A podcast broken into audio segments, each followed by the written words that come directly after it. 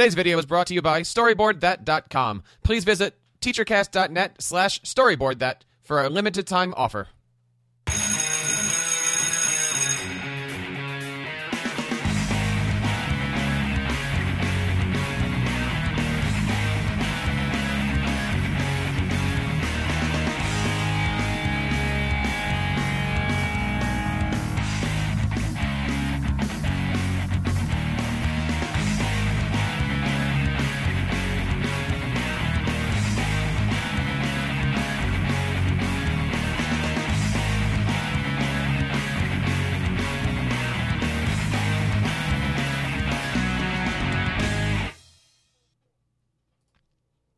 Hello, everybody. My name is Jeff Bradbury, and welcome to the Tech Educator Podcast live on August 24th, 2014, our last show officially of the summer. Thank you so much for joining us live. Of course, we're here on teachercast.tv, the new home of educational broadcast. We have a brand new website that's rocking right now. We have an amazing chat room. Want to give a big shout out to everybody. If you are out there live on the chat room, put a big smile in there, give us a big woohoo.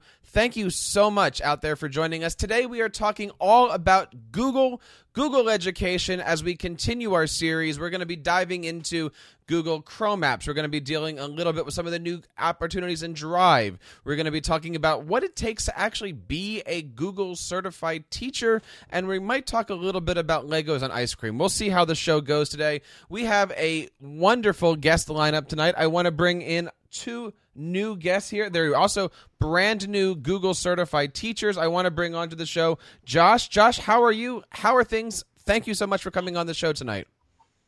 Oh, thank you for having me, Jeff. I'm really excited to be here. Uh, I love being on these podcasts, and I hope I can be a little more of a regular guest. Uh, but you've got a really slick show here, and I'm lucky to be a part of it. Thank you so much. Tell us a little bit about yourself. You just became a Google certified teacher, right?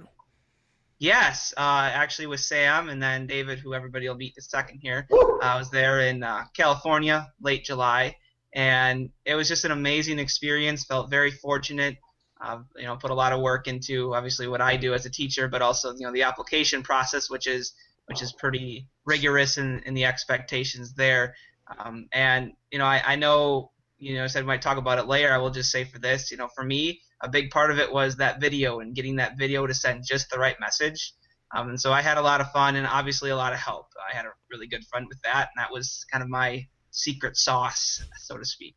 And and, and doing that video is is I've done a few shows already on how to make that video and how to make that video perfect. And the only answer that I have on it is there is not really an answer for it so far, right?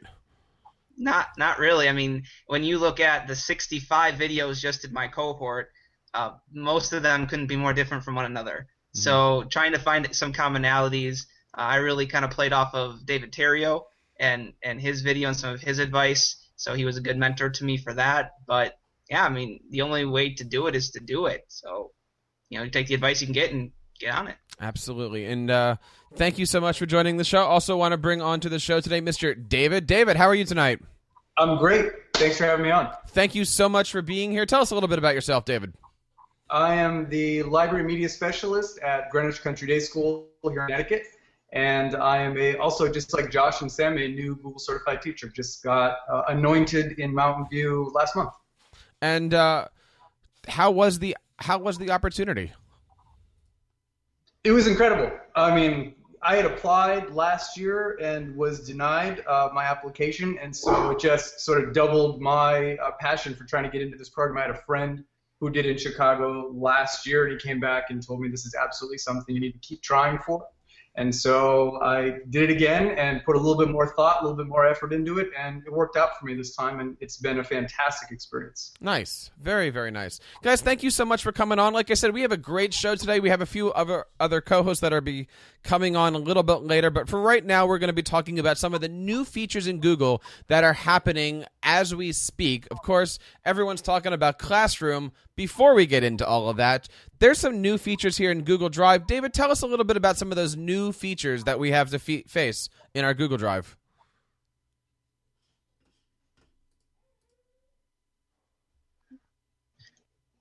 Oh, I think you were bouncing it over to me, which Sorry. is fine. Josh, go ahead. Oh, totally fine. We're new. I get it. Uh, but and so is the new Google Drive. It is uh, it's something that's not even default for most people now. You actually have to opt into it if you want it. I'm gonna go ahead and share my screen here uh, for everybody. Hopefully, I'm not don't have anything up here that's weird. Uh, we should be good. So I'm gonna share my screen and show you what I'm looking at with the new Google Drive here. Uh, can we see that all right? Yeah. Officially shared. Yes. Absolutely. All right. So what I'm looking at right now is the new Google Drive, and you probably notice it doesn't look a whole lot different. Uh, I should be able to switch back here and leave the new drive. You can just see visually uh, some of the differences between the two. Um, I'm just going to highlight a few things just for the point of being brief, but you know, number one, it really isn't that different. Uh, some of the changes that were made uh, were really with creating things and, and organizing things. So here's a look at what most people see with Drive at the moment, uh, with you know the familiar options on the left with creating and where to find stuff, all of your files in the middle, and then on the right just a couple visual options and as far as seeing details. Uh, but if you click on the gear for settings, anybody can go in and see the new drive right now. I'm sure eventually it's going to become the default and everybody's going to be opted into it. But right now they're letting you test the waters. So here's what the new one looks like. Uh, there's a lot fewer buttons, and I think that's kind of a, a focus is to try and make it cleaner, simpler.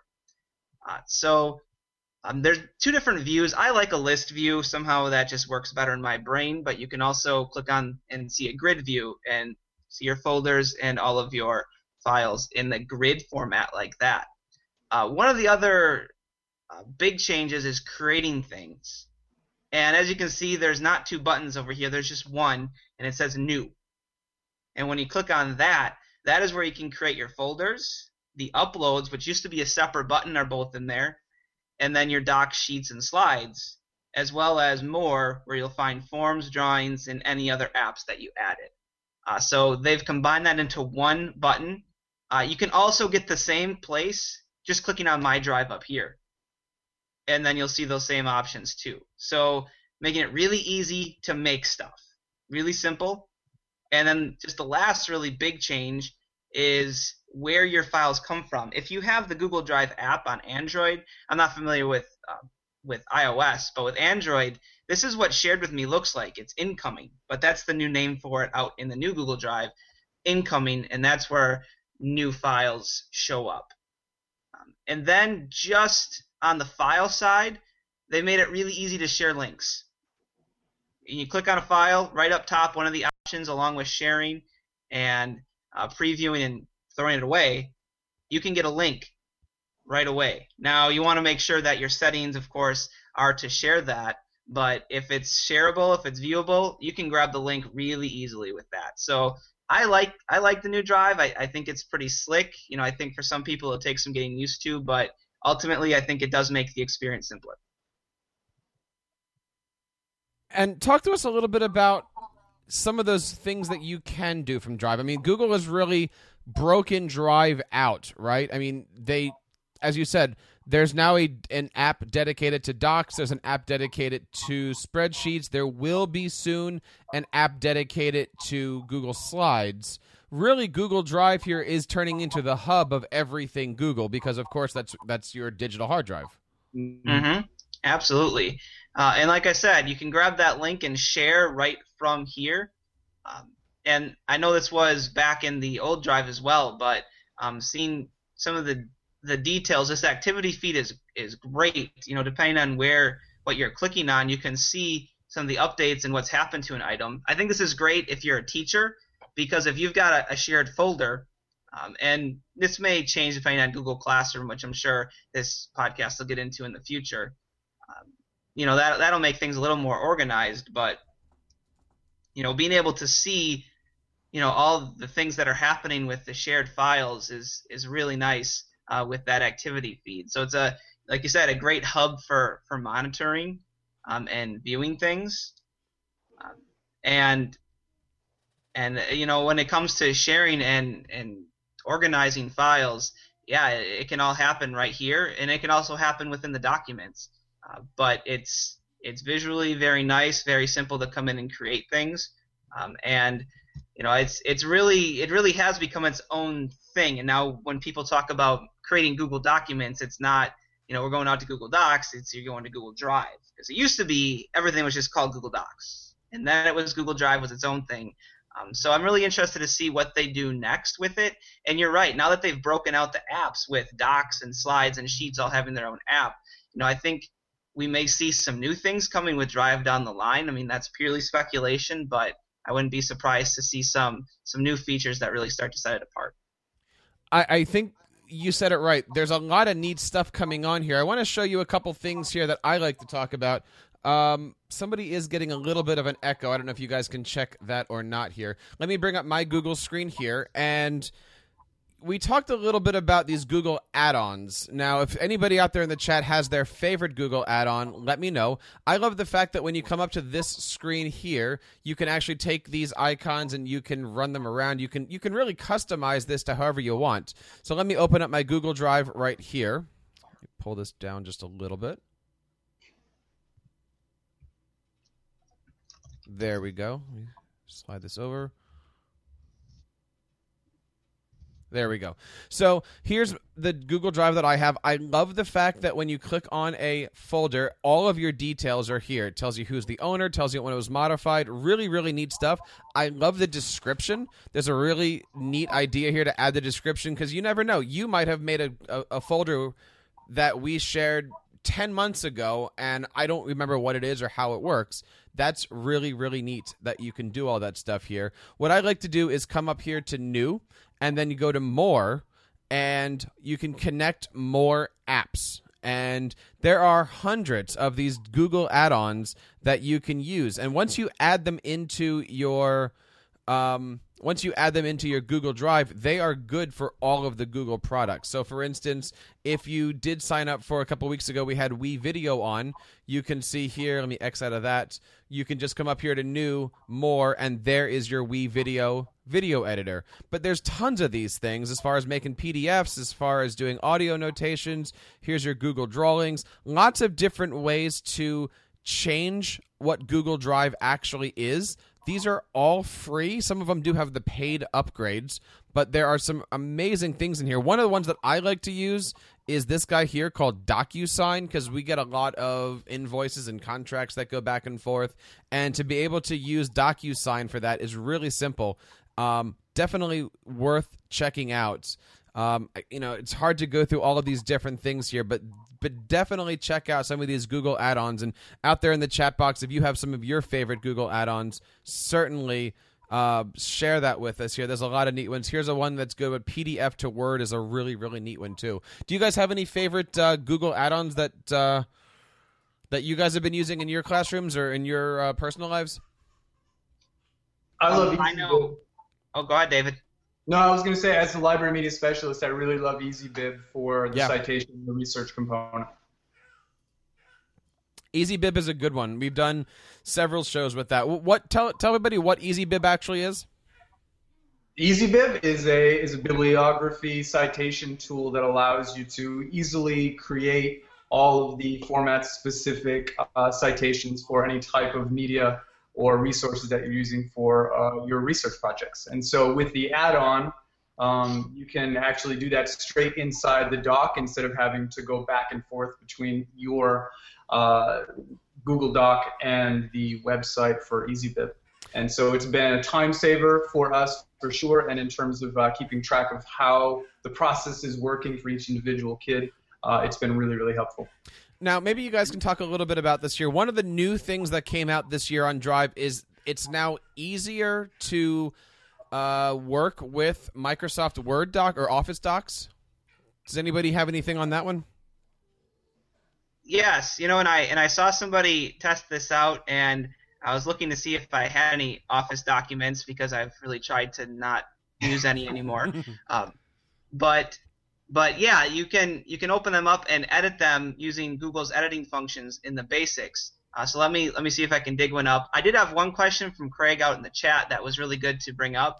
When you open a file on Google, the new Google Drive, um, it is a double click now to open up a new file. So that one that that is kind of a new thing where it used to be just one click you open it up now you actually have to double click a file not a huge difference but when you're talking about trying to save time and make things look a little cleaner, interesting why they went with that. You know, if you guys have any ideas why they why that would be better over just one click, I'm not really sure myself. I think they did that just for Craig Yen, actually. Seems legit. All right. Oh, let me start with this one here.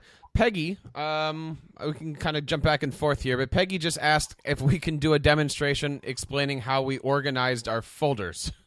Because she was looking at my folders here and noticed that everything is really, really organized. Peggy, let me show you exactly how I do that. Um, if you go over to settings um, and you hit download drive, okay? Download Drive is going to give you the. In fact, I can do this right here because I don't think it's on this machine. Um, is going to give you the downloadable app for Google Drive, and just like Dropbox, you can install this client here. And let's make sure it's all on the screen here. But you can download and install this client, and literally it downloads all of your Google Drive materials, just like this. And I'm going to put that in there. And so in a couple seconds here, you're going to see that the folder is going to open up and everything is going to sync into the Google Drive. And so when I open this up here, it should be around here somewhere. Launchpad. There it is. It's over here. I'll open up my Google Drive. Uh, do I want to open this? Yes. Sorry that it's not exactly. Uh, centered yet, but here we go. Meet Google Drive for the computer. And essentially, again, I'm going to put the password in here, and then everything that's in my Google Drive will get downloaded into my desktop here. And up on the top bar, you can see everything is syncing up. And you can see here that Google Drive is coming in and it's working. So all of my documents are being put in here. I actually found that it's easier to organize things as folders on my hard drive than it was to use the drive because I can open up multiple tabs. And I love doing multiple tabs versus just working online through the Google stuff. So let's do done. Gonna hit OK. And then you'll notice right here this word Google Drive came up. And in a couple seconds, I'll leave this up while we can talk here. But everything in my Google Drive is going to get synced up and is going to get downloaded here. And I just find that this is so much easier to organize stuff in these folders than in live on Google Drive. I don't know. What do you guys think about that? Is it easier for you guys to organize through Google Drive, or is it easier for you guys to organize when you have multiple folders opened up? I know for me, I I'm fine, and I need to improve on it obviously quite a bit. Um, if you saw, I had a lot of wandering files, but um, I, I find it's it's easy enough for me to, to do folders in Google Drive, and especially one of those things where when I'm consistent with it, you know, it, it, it works fine. It's just you know, there's no really no easy way to do it. I mean, with student stuff with Google Classroom coming out, that's going to really help a lot. Yeah. But as far as you know, me, you just I just have to do it and, and organize it. Um, so I I actually I don't use the offline app, and I and I think I had some issues with that in the past because I had I have too much stuff mm-hmm. uh, that I that I've stored in my Google Drive, so I've run out of space for the for the syncing. Um, so I'll have to revisit that again because I know I was getting some errors before. You know, the the one downside to doing that method of taking everything it's not really taking it offline because you can see it syncs up but you can only have one google account offline at a time. So if you wanted to use your school Gmail account and download it that or not Gmail, but Google Drive account, I haven't figured out a workaround for that. I'm not sure if the workaround is to save that Google app in another location so you have two but but the Google apps client can only sync to one account at any time. So that's to me that's a downside to that. Yeah, I'd agree with you since I'm kind of bouncing back between my personal account and my school account. Right. So I do have an answer to the office editing question. Sure. Um, just just did a little bit of looking on that because I wasn't entirely sure myself. You know, I just you know I just assumed just because when I saw it done, somebody just opened an office document and it worked. Uh, but I'm going to screen share here for a second. There is actually an extension, a Google Apps extension uh, that you'd install in your Chrome browser, for that office editing called Office Editing for Docs, Sheets, and Slides. So that is one you would need to add if you wanted to do that first. Because um, I was out there playing with it, I'm like, why can't I do this? I just saw somebody do it and it works, but um, this is what you would need first is to add uh, this particular extension. And once you have this, anytime you open up an Office file, uh, then you should be good to go. So right now mine is adding and taking its dear time adding. Uh, but once it's good to go here, then I can I can show you kind of kind of some simple tools you have. You don't have everything you can do in a Google document uh, when when you are in that mode, but you do get some of the basics uh, with that. Um, so I see that's going to take a little bit, so maybe we can come back to that later as it goes. We look forward to seeing all of that stuff. And, you know, everybody out there in the chat box, if you have some suggestions or if you have some things that you like to do, we certainly would love to uh, to get them. We love doing these Google Smackdowns here. Um, let's talk a little bit about Google Slides or Google presentations. Uh, David, did you have a couple things on that for tonight? I did. Yeah, I'm just following up on something in the chat. Uh, I do. I'm a big Google Slide fan. I think they're a really, really uh, amazing tool for opening it up collaboratively within your classroom. I think there are a lot of visual uh, possibilities for using slides. I love the fact that you can bring in vector images and PNG files and bring them in. Uh, you can customize your color palette. You can make master slides that then uh, sort of further along all of your stylistic changes through all of the subsequent slides that you're making within a presentation. So I think they're really wonderful. I have a couple of quick slides that I could run through with you if you'd like to see sort of where I'm going with this. I think Craig would love to see those slides. All right, Craig, this is for you then. Boom. Share. All right. Um, so here we go, right? So there are a few things that I really love about slides. Not only for me when I do presentations, say to faculty um, or summits or conferences or things like that, but in the classroom. And that's the fact that you can access them from basically anywhere. Um, and, and that includes offline. There is a way, as I'm sure many of us know, for you to uh, enable offline editing of docs within your drive, and that includes slides as well. Um, this little link here is, uh, we'll open it up to um, a description of how it is to uh, enable offline editing for those who don't. I'll put that link in the chat right this moment. Boom, there it is. So if you're interested in doing offline editing with slides, I put the link in the chat. And so when I'm working with students and you know the population that we work with, as, as I'm sure it is with you as well, they're really, really busy all the time. And they're running from school to swimming practice, music lessons, then they run home for dinner, and then they have to go out again to, to do whatever. And so the fact that they can not only view these presentation slides on their device, whether it be a phone or an iPad or what have you, uh, but they can actually create and edit slides as well, has been a real game changer for us. So I love the fact that you can access them and edit them really from anywhere.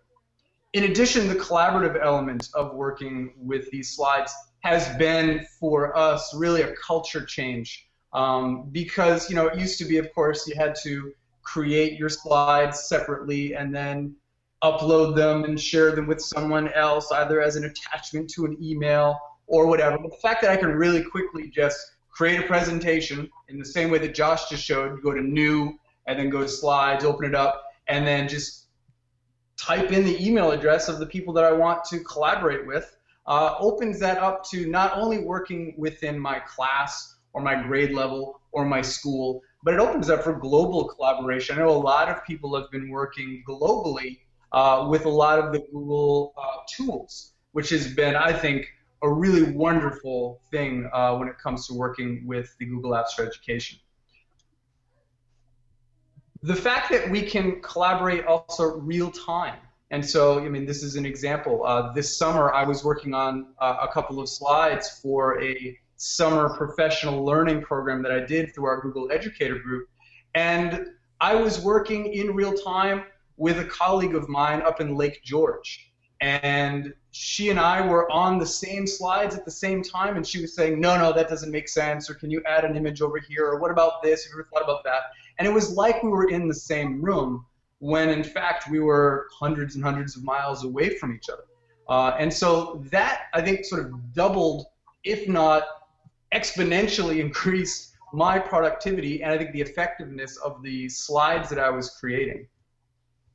Uh, we had talked about this, I'm sure, at some point uh, in in what Josh was talking about. The fact that we can do revision history, we can go back in time, uh, just like the TARDIS there. We can go back in time in any slide presentation or doc. We can go and see all of the different iterations of this slide presentation from its inception all the way to its current state. We can see who made what changes and at what time those changes were made. I think that is by itself uh, a huge selling point of using Google presentations in the classroom. Uh, I know that when I showed my class a couple of years ago, the fact that revision history was an option when they were doing their writing or they were doing their research, uh, there was sort of that moment of, oh, the gig is up. Um, because no longer could they really say, "Oh no, really, I was working on this all week, and this is this is the best I could come up with." I could look and see exactly when it was that they started these projects, when they started working on uh, this research, and so uh, I can do that also with slides. And so when you're working in a small group and you want to be able to go back and see where and how things developed over time, and if you want at some point to revert to an earlier version of that presentation, you can do that as well by simply uh, choosing the button that says something like, you know, revert to, to this version. Yeah, that is that is phenomenal. I just want to kind of ju- jump in here just quickly of for course. you, David. Um, in my experience, one of the most common things that would happen with students is I don't, and I don't know how, they just come up to me all panicked, like, "Oh no, our entire presentation is gone," and somehow all of their slides get deleted, and they love the fact, you know, it just turns it around when all of a sudden you can show them, well, it's not exactly gone. You go into the revision history and you bring it all back, and Yeah. like, oh, and they and they remember that, like that sticks with them that they can do that, and then they help show other people. Yeah, Um, and that's that- a really good point. Yeah, Yeah. that's a really good point because uh, whenever you open it up for collaboration, you always run the risk that someone's going to accidentally do something, uh, you know, accidentally delete a slide or accidentally move things around, and that wasn't in the best interest of the group.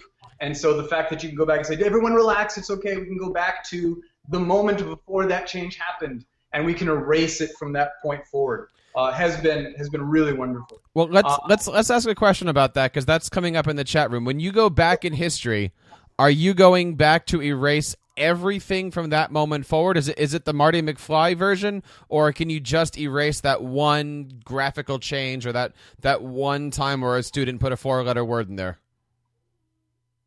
Well, I mean, you could go back at any point and take something out. I mean, but I, when you go back to and you select to revert to this version, uh, then it basically just takes all of the changes that had happened after that point and deletes them. Got it. Yeah. Um, and so uh, There- We have a question also- here. Does revision history work in offline mode? no. Sorry, Craig. um, and so as Josh was talking about with Microsoft Office and how you can use uh, Word and whatnot with New Drive, well, they've also made those changes with slides as well. And so PowerPoint actually works really well with um, with Google Slides. I had a large uh, PowerPoint presentation that I was working on for uh, a state project, and someone else uh, created this really wonderful, really long PowerPoint presentation um, and sent it over to me. And as an experiment, I converted it to a Google slide presentation. And for the most part, it did a really good job maintaining the formatting.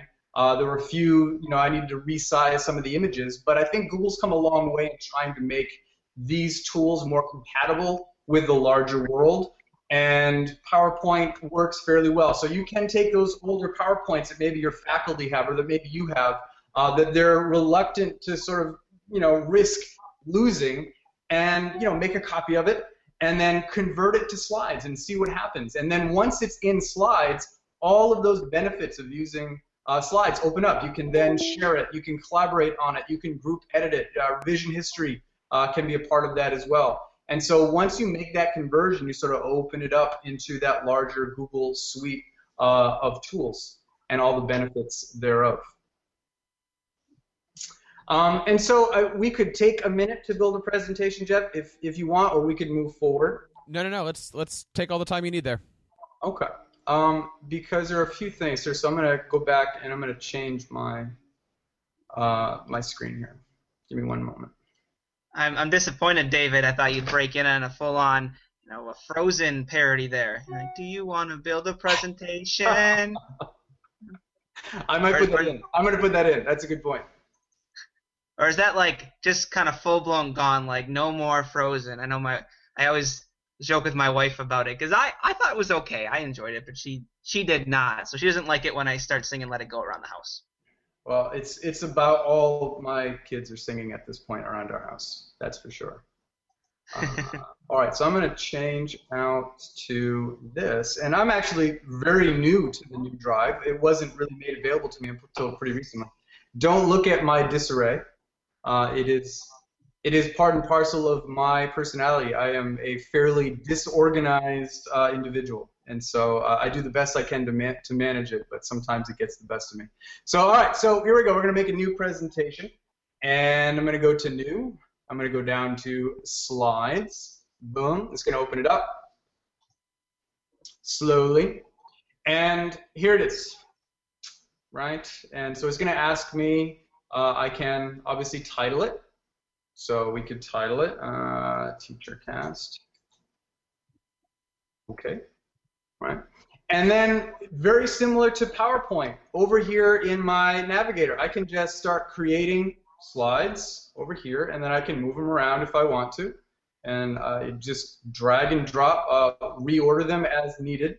And once I have a new slide, I can change, obviously, uh, the layout of that slide. So I can go here, under layout, and I can choose from title and title and body, you know, title in two columns. Personally, I almost always just use a blank layout because I like the total flexibility of being able to do whatever it is I want to do with this slide. And in addition, uh, I tend to want to set up my master slide. I want to create the typographical styles. Basically, I want to create a style sheet uh, if, if, if I can use that term, for these slides. And so what I'm going to do is uh, I'm going to go up to slide, and I'm going to edit the master. Boom. And then it's going to ask me, okay, great. It's going to pull up all of these different hierarchies of typography. And it's going to say, okay, so what do we want to do here? Well, I'm going to create, I'm going to say, okay, all of my titles, basically all of my H1s, uh, I want I don't want to use Arial because it's really my least favorite. I'm going to say Open Sans. That's really my font to go to here when I'm using slides. And in fact, I want to take all of it and I want to make the entire thing Open Sans. So I'm going to select that entire collection, my titles, and then all of my various uh, typographical hierarchies here. I'm going to select them all and then choose Open Sans, right? And then from there, I can also change the background. Maybe I don't want the background for each one of my slides to be white. So I could go here and I can choose a different color. What's really nice about uh, Google Slides for someone who wants to create uh, something very visually appealing is the fact that you can use a custom color palette. And so under background here, I can go to custom and then I can either use the hex value. So if I know specifically the color that I want to use, maybe I got it from uh, Adobe Illustrator or Photoshop. Maybe I was on something like colorlovers.com uh, and I got the exact hex value. Uh, I could paste that hex value straight into this, this dialog box here. Or I can just drag this selector around. I can say, great, I want all of my slides to be this really awful color of green yellow. Done. Now, what it's done is it's set that style sheet now for each one of my slides within the presentation. Each one at this point now has the default setting of that background color, and then the Open Sans typography for each layer within it. So when I'm done, great, I can then X out. And now from here, at any point, if I were to add in some text, right, it's going to continue to carry along those typo typographical styles that I created for it. And so once I have a presentation started, of course, just like a Google Doc or something else, I can choose to share it out with anyone who I would like to. And from there, I can obviously decide, you know, if I want them to have editing rights or just commenting rights, or uh, or they could become the owner of it. And then with revision history, I can go to File, and I can see revision history. And I can see, well, there's not much yet. The only thing that's happened so far is David Saunders created this document at 7:36 p.m.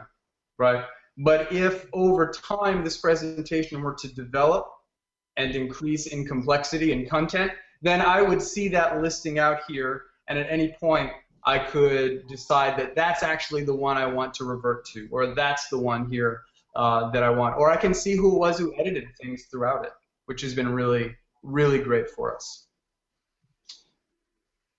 Yeah, one of the things I've heard teachers talk about specifically with the revision history is it brings the discussion of who's doing what in group work mm-hmm. down because there's evidence. It's like, oh, okay, well, you say you did all of the work. Let's look in the revision history and see if you did all of the work. Exactly. Exactly. And, and as Josh said, like sometimes inadvertently things get lost or misplaced or accidentally deleted, well, this is sort of the safety valve that allows you to go back and reclaim those things that were accidentally lost. Right. I mean, think about when we were working on, I don't know if this happened to you, but when we had the amazing race thing we did at the Google Teacher Academy. Yeah. And we're all in this presentation, and we were all jumping. Like, you'd be ready to type something in your presentation, and all of a sudden you jump and you'd be in somebody else's slide. And so having just that safety valve just when something gets screwed up you know not like oh you know melissa just ruined my slide and now what can i do like well we can just go to revision history and take it back like it's i think it doesn't get stated enough how powerful that feature is because so mm-hmm. many of those technology issues i think we have in school relate to not saving or losing something or somebody deleted it right. um, and, and having that that backup is incredible Right, and someone in the chat said TARDIS with a question mark, and so I just want to take a moment to say, yeah, the TARDIS is uh, Doctor Who, uh, and it's his it's his time machine. Essentially, it's time and relative dimension in space. It's his police box that allows him to travel throughout time and space, uh, and so I use that as my visual uh, cue for talking about revision history. And then I wanted to just leave a couple of things for those of you who are interested in sort of the design of slides, because I think there are there are a lot of presentations out there, and there are sort of just a small percentage of those are actually designed well. I think. Um, you know, a lot of them have way too much text, or you know, not enough contrast in the font and the background, and the you know, images all over the place. To try and simplify it down, and so a couple of things. One, when I talked about creating a, a, a custom color palette, one of the places that I that I sometimes go is colorlovers.com, and that's a place where you can browse uh, color palettes. You can create color palettes and upload them. It's a community of people who, who vote on them, who comment on them, and you can search for them based on keywords. You can go in and say, I want something natural. You can type in natural, and you'll get hundreds of color palettes that have been tagged as natural. And so if you're looking for, you know, three or four colors to build your presentation around, I would suggest going to Color Lovers. There are a lot of sites like that, but I like that one very much for uh, its simplicity and its ease of use. Um, there's a wonderful book that I bought a couple of years ago called Slideology. It's the second one here on the list. Uh, and it is a really powerful collection of case studies on how to build compelling presentations, not just visually, but narratively. And I have it in my library. I, I, reference it all the time. I would highly recommend it to those of you who are doing presentations um, for faculty, colleagues, or at conferences or summits or things like that. Um, and then I talked a bit about uh, trying to find the hex value of specific colors. Uh, well, if you don't have something like uh, Adobe Illustrator or Creative Cloud or whatever it is, um, there is a browser extension, a Chrome browser extension called ColorZilla. And if you install that in your browser, it will allow you to specifically find the hex value of a color in any given website. So if you go to a website and go, oh, I really love how this website is designed, well, ColorZilla would allow you to go through and figure out the exact colors that that design company is using to build that site, and then maybe use that as some inspiration for how you could build your own. And then, of course, you know, you don't need to start from scratch when you're building these templates. Uh, there are a ton of templates that are already created for you that are used for a bunch of things in schools and in businesses and community organizations. And if you go to drive.google.com slash templates, you will have at your fingertips hundreds of different types of slide presentation templates that you can take and edit as your own.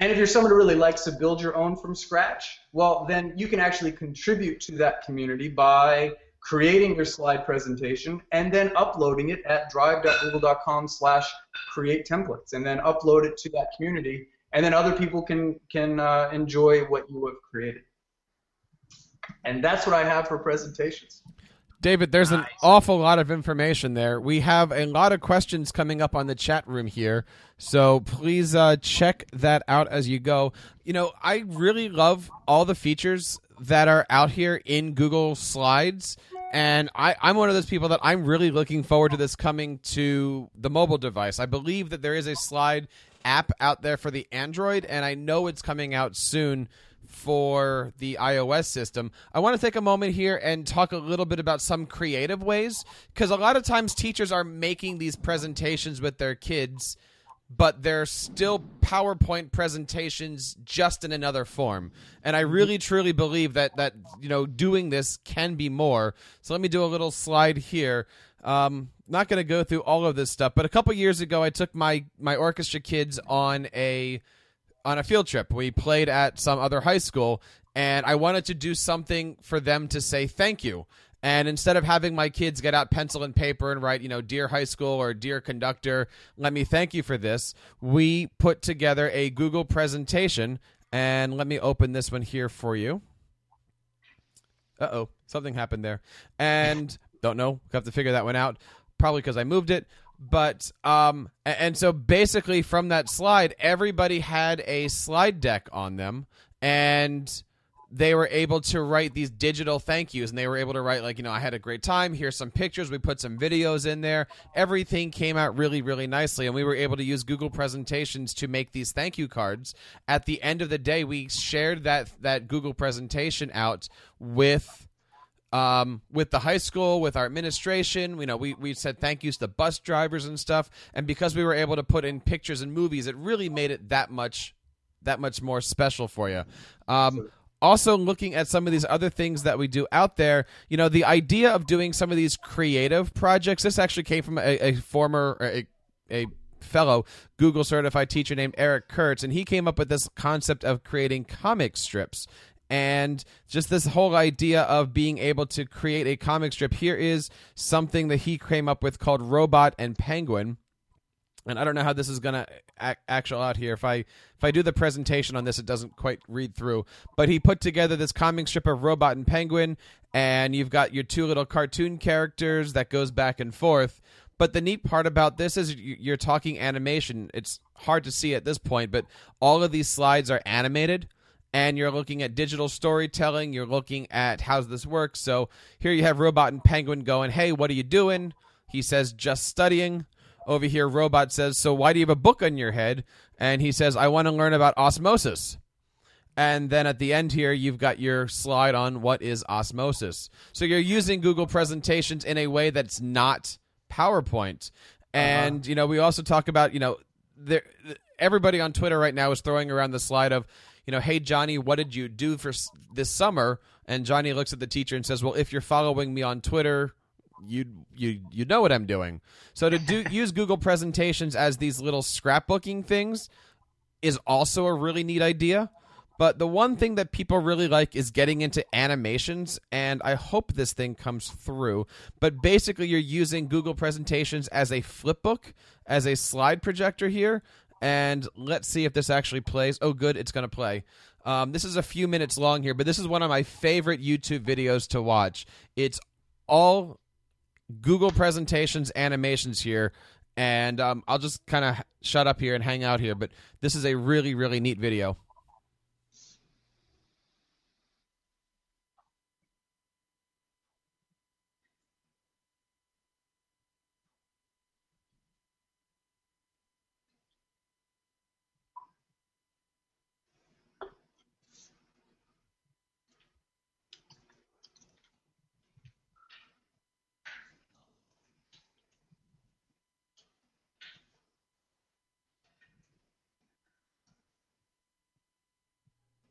So you can see here, it's just slide after slide after slide, making this incredible animation, and this was all done with, with by by two kids, who were as creative as possible to put this together.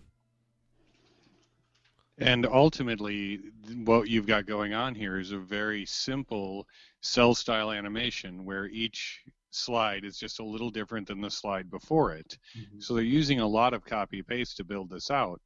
And um, the way that you can make this work is you export your slideshow as a normal animation, and then you go in and you change the delay settings in the link. So if you do export it as a slideshow, the lowest delay setting you can use is 1000 milliseconds and you'll actually see that at the end of the link. It'll say delay equals 1000 ms, and you just change 1000 to 0087 because 87 milliseconds is how long the delay would be if you had 12 frames per second, which is standard animation frame rate. So you can actually create your own animations that way, and it's really, really cool when we did our Google training a couple years ago, there was somebody who did something that was much, much, much bigger than this thing, and it was just absolutely amazing. And then he's like, "Yeah, this was done by one of my fifth graders." I'm like, okay, not not bad. Go, you know, go out and challenge your kids to do something like that. Nice. Um, again, we have a very, very busy chat room tonight. Uh, just a little bit of programming here. We are actually not going to be on next week. We're taking the holiday off. But when we come back, we're going to be diving into Classroom. We're going to be diving into some other great Google tools. So check with us in September. We are staying. Google, we're staying educational. We are, of course, live here every single Sunday night at 7 o'clock Eastern. We are the Tech Educator Podcast live here on teachercast.tv. Sam, we hey. we I, I know you you're not prepared for this, but you kind of walked into the lion's den. We wanted to know how was the ice cream and Lego party? The ice cream and Lego party was really fun. You know, we had a bunch of Sphero robots and some Legos set up, and for what ended up being from one o'clock until 4:30. So what is that? Three and a half hours we're out there entertaining all of the kids from K through eighth grade, trying to recruit them into our after school Lego program and Lego robotics program. So, you know, that, that went really well. We're really enthusiastic. Nice. Um, people are asking where they can get links for all of this stuff. I'm going to implore Ploy, Sam, because he was late today, to go through the chat box and grab all the great links for everything here. Uh, we will make sure it's over here. If you go to techeducatorpodcast.com, um, which by the way, I don't know if you guys have seen, is super super fast these days. Um, is going to have all the links to to my presentation, to David's presentation, to all the great work that Josh is doing, and I think we're even going to take this long show like we usually do, and we're going to shrink it down into various less than ten minute chunks. So be looking for that the next couple days on TeacherCast, guys. There's a lot more stuff on Google. Does anybody have anything else here for our Google Demo Slam Day? I think that's kind of what it turned into, right? Yeah, kind of. Give us something on the spot. I know we haven't rehearsed this, but give us something on the spot that's really awesome and really googly.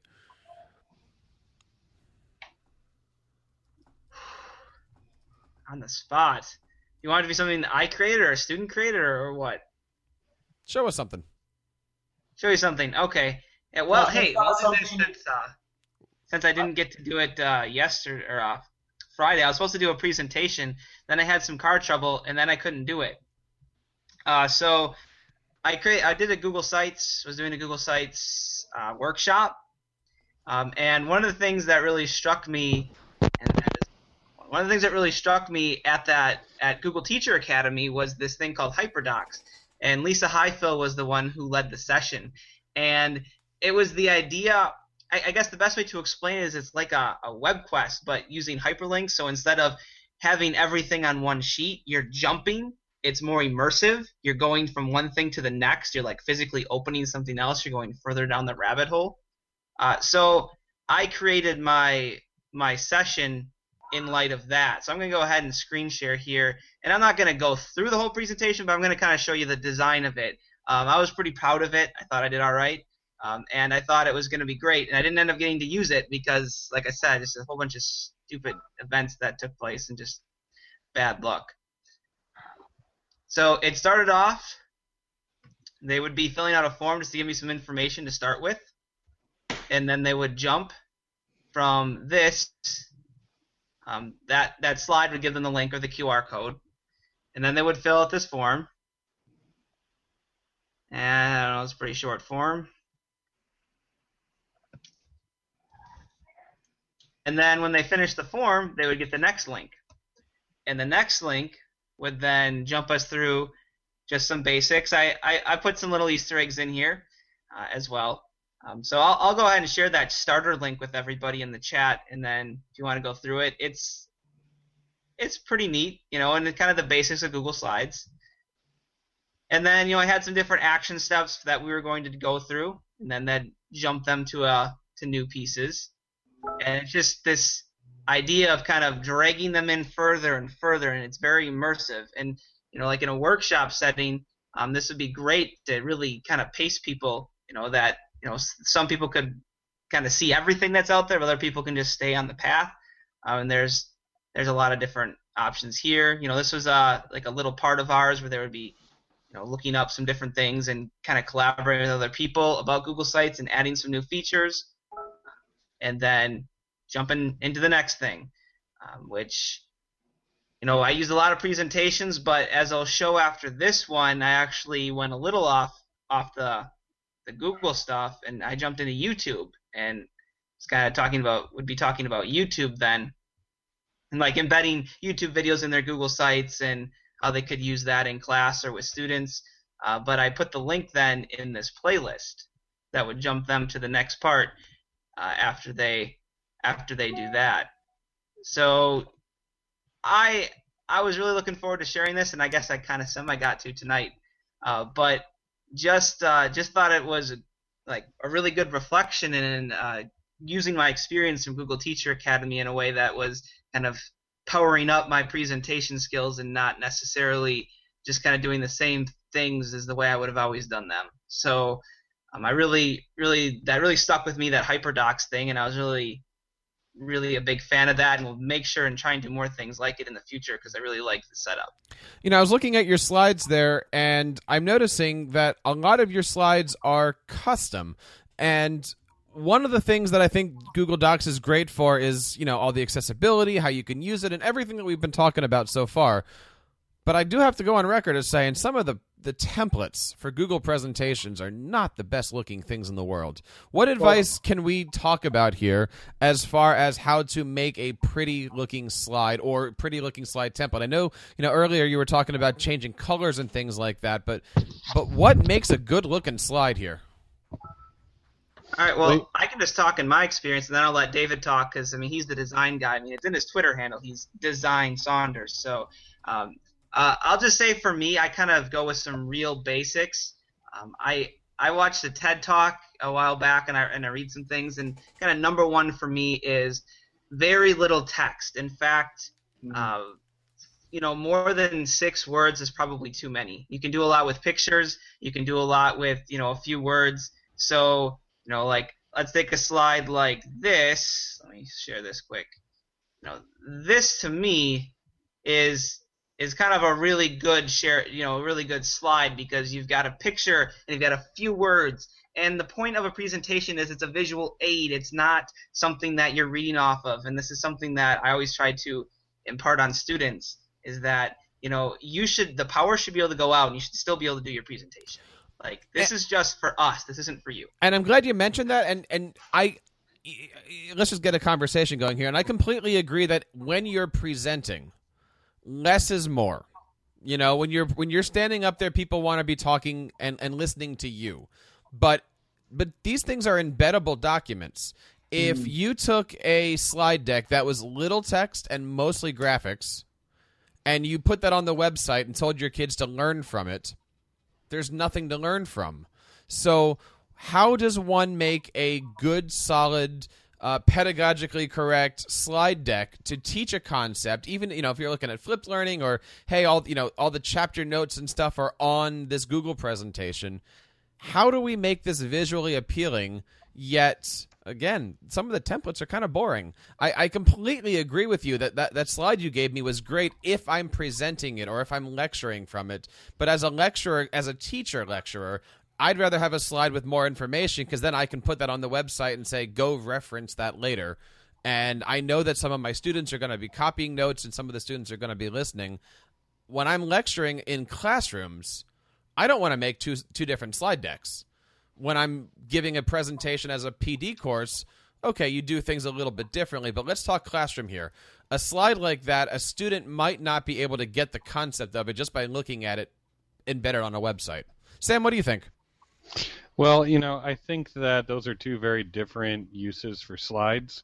Like, I don't really try to make my slides be able to stand on their own, um, even when I'm not necessarily like even when I end up housing the slides somewhere, I like to basically export them and they become the background in a video, or I'm going to narrate over them or something like that. But I'm not really um, that concerned about a slide deck being able to stand on its own and instruct on its own because it's usually just one piece of some sort of multimedia thing, even if it's just dumping the slide deck in to explain everything.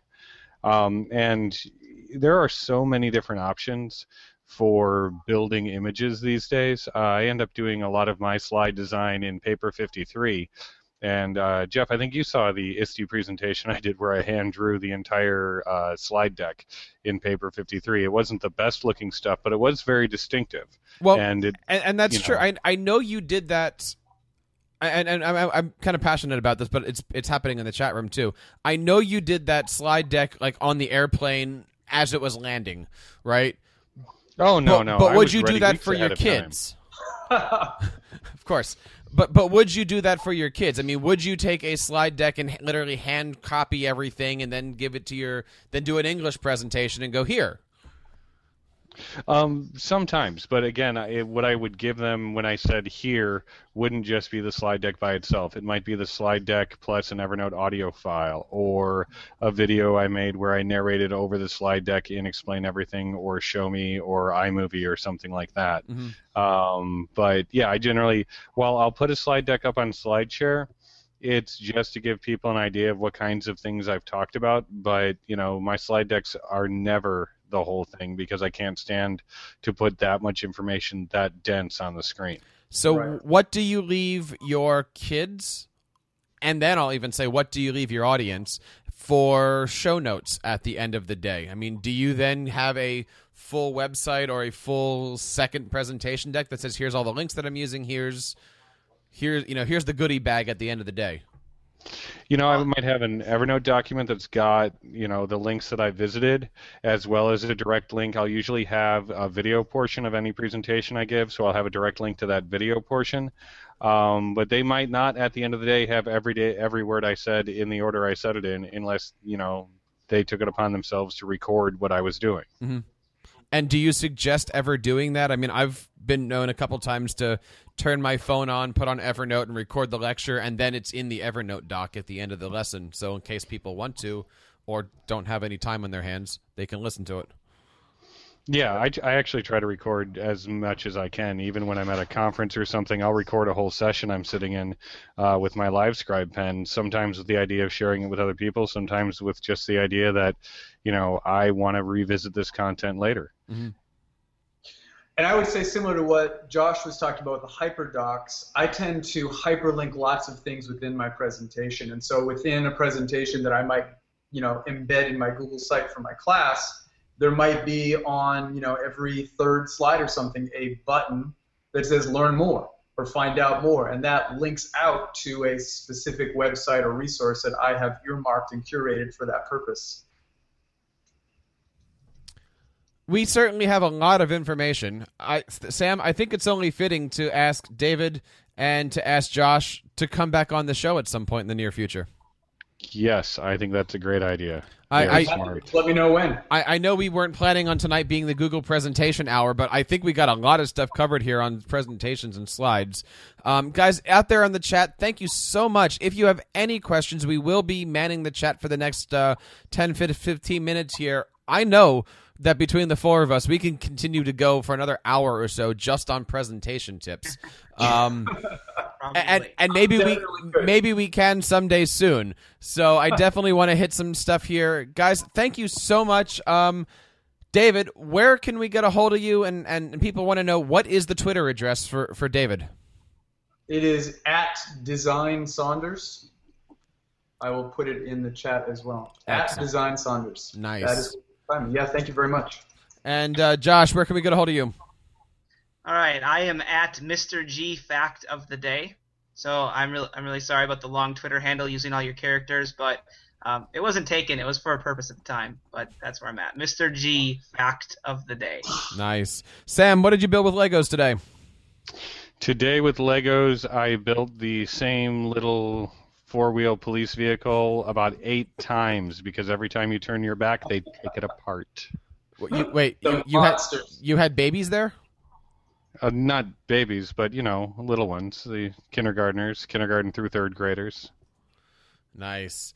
Guys, thank you so much. Thank you so much for watching. We are here live every single Sunday night, minus next week, of course, when we will be here live. Um, Tech Educator Podcast is brought to you by TeacherCast.net. Please check us out. We will be back next week. Until then, take care. Enjoy the beginning of school year because I know many of you guys are starting school for the first time. Up next is an amazing, amazing show called 30 Second Take. It's episode 7. If you haven't checked it out, please stick around for about three or four extra minutes here. Brad is doing some amazing stuff here on 30 Second Take. Basically, he's pinning two educators versus each other. And when you're on Twitter, you can vote for the educator you want to move forward by using the hashtag 30 Second Take. Good night, everybody. And here is the seventh episode of 30 Second Take.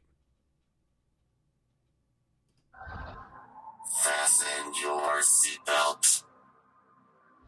It's the 30 Second Take podcast, where two people face off in a digital duel.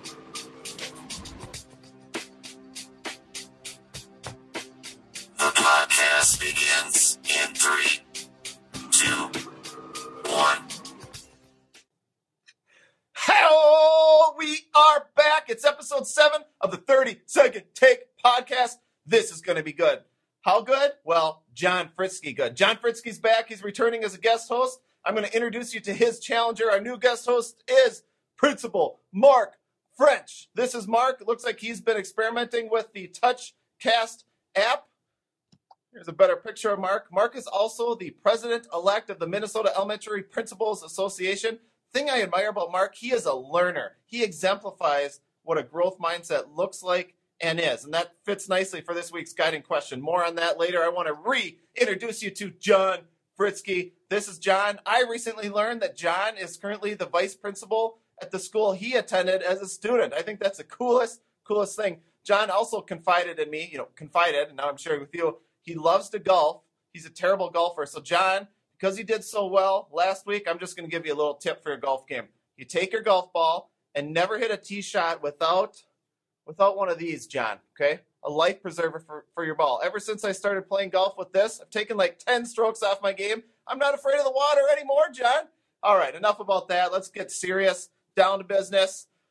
How do we cultivate a growth mindset? That's a question. Uh, uh, uh, sorry, I'm back. I'm back. Mark and John are going to tackle it, and then we need to hear from you. We need to hear from you, people, at the hashtag 30 second take. All right, let's dive into this digital duel.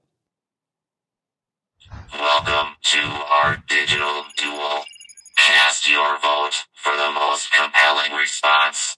The winner returns next week to defend the title. Here's Here's how I cultivate a growth mindset. Number one, take risks. This summer, I learned about TouchCast to produce school videos. My first mistake was I looked like a severed head on a plate, but I learned from that mistake and kept going. Number two, role model for others. I gave my staff members the book Teach Like a Pirate. I had to read it myself, and I have become a pirate convert. Three, keep learning. So we're talking growth mindset, and I think that there are three things that we need to do to encourage a growth mindset in our schools. And the first is to acknowledge strengths of the educators in our building. Just because we're asking them to grow and stretch doesn't mean that what they did before was bad. Our teachers have so many talents that we need to acknowledge and build upon. The second is that we need to make the first step manageable when we're asking them to grow. I think that it's scary to step outside of your comfort zone, and if that first step isn't a concrete one that's manageable, it's it's tremendously scary. The third is to model. I believe as a leader in a building, it is important to model that not only am I asking others to grow and change, but I'm willing to do it myself. Four. No, I'm kidding. I'm kidding. You actually crushed it. That's like long drive, hole in one, all in one, John. And Principal French, French, Mark. I serve at the honor of the president. You nailed it too. Uh, proud to work alongside you. The hardest part now, I think, is actually our job. We get to provide some feedback and actually vote to determine which guest host moves forward next week. I just want to say the guys nailed it. So go on hashtag 30 second take on Twitter. You can hit me up on Voxer, send me a direct message. However, you uh, engage in that conversation, voting is cool. Can't wait to learn uh, with you and from you based on your feedback. Don't forget to follow these guys on Twitter as well. Uh, Mark is at Principal French, and John is at John Fritzky. I think it's time for that robot arm thing. Take it away, Robo Arm.